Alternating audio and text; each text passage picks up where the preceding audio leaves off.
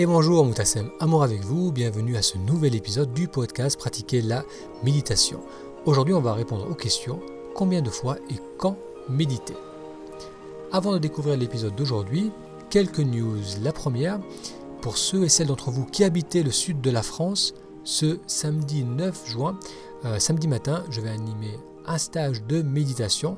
Pour en savoir plus, il vous suffit d'aller sur le blog Pratiquer la méditation. L'autre news nous vient de Google, cette entreprise américaine que tout le monde connaît, où maintenant on propose une courte méditation avant et après les réunions. C'est Swenson, c'est Connor Swenson qui a mis cela en place parce qu'il note que cela permet euh, de passer une réunion plus efficace, plus productive, plus agréable aussi. Et c'est vrai que c'est intéressant euh, parce que c'est quelque chose que l'on n'a pas l'habitude de faire lorsqu'on retrouve un groupe, que ce soit au niveau social ou au niveau professionnel on a l'habitude de commencer à discuter tout de suite. Donc il serait intéressant de voir ce qui se passerait si on prend le temps, une minute, voire deux minutes, pour être présent à ce qui se passe, pour être attentif au moment présent, dans le silence, comment cela affecterait la dynamique du groupe, comment cela affecterait la réunion, le dîner, un match? Euh, je pense que ça nous rendrait bien plus euh, efficace parce qu'on serait plus attentif aux autres, on serait plus aligné avec les autres. Une autre nouvelle qui nous vient aussi des États-Unis, euh, une certaine Clara Hammond dans l'État de New York a créé un concept assez intéressant. Elle a acheté un bus qu'elle a retransformé de l'intérieur et surtout qu'elle a insonorisé. Et ce bus se gare euh, dans différents endroits à travers New York les personnes montent dans le bus, s'installent dans le bus et méditent.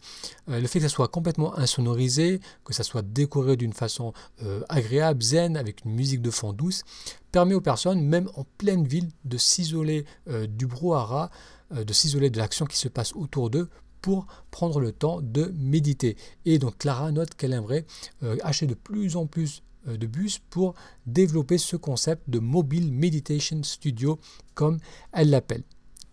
Allez, découvrons maintenant l'épisode d'aujourd'hui qui est tiré du livre Apaiser l'esprit que vous pouvez retrouver sur Amazon en faisant une recherche Apaiser l'esprit.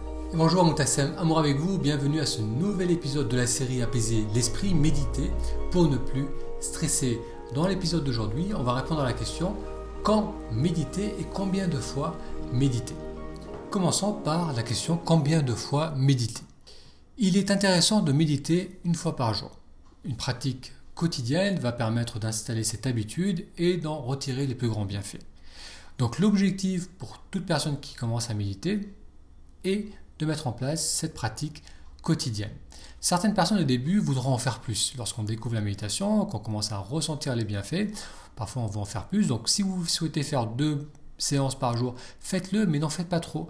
Parce que parfois il y a un phénomène de saturation lorsqu'on débute il y a l'entrain du départ, et après, il, y a, risque d'y avoir une déception par rapport à lente progression, et euh, la personne qui débute risque de se décourager. Donc, mieux vaut commencer doucement, mais avec régularité. Si, si cela veut dire faire 3 à 4 séances par semaine, commencez ainsi, 3 à 4 séances par semaine, mettez cela en place et ensuite graduellement essayez d'augmenter jusqu'à arriver à une séance quotidienne. Répondons maintenant à la question quand méditer? Il est utile d'établir un planning, donc de choisir, de déterminer dans votre journée quand est-ce que vous allez méditer et d'essayer de suivre ce planning, de vous y tenir avec douceur mais avec quand même ténacité, avec une ténacité patiente. Planifier des créneaux horaires pour méditer, ça crée une bonne motivation. Cependant, si ça devient trop contraignant, si c'est trop difficile, n'hésitez pas à bouger le moment de votre méditation dans votre journée. Donc cela reste flexible. Euh, l'idée c'est de mettre en place une routine, d'avoir l'habitude de méditer et bien souvent si on ne prend pas le temps en amont d'organiser ces, séances, on risque de les oublier, on risque de les négliger.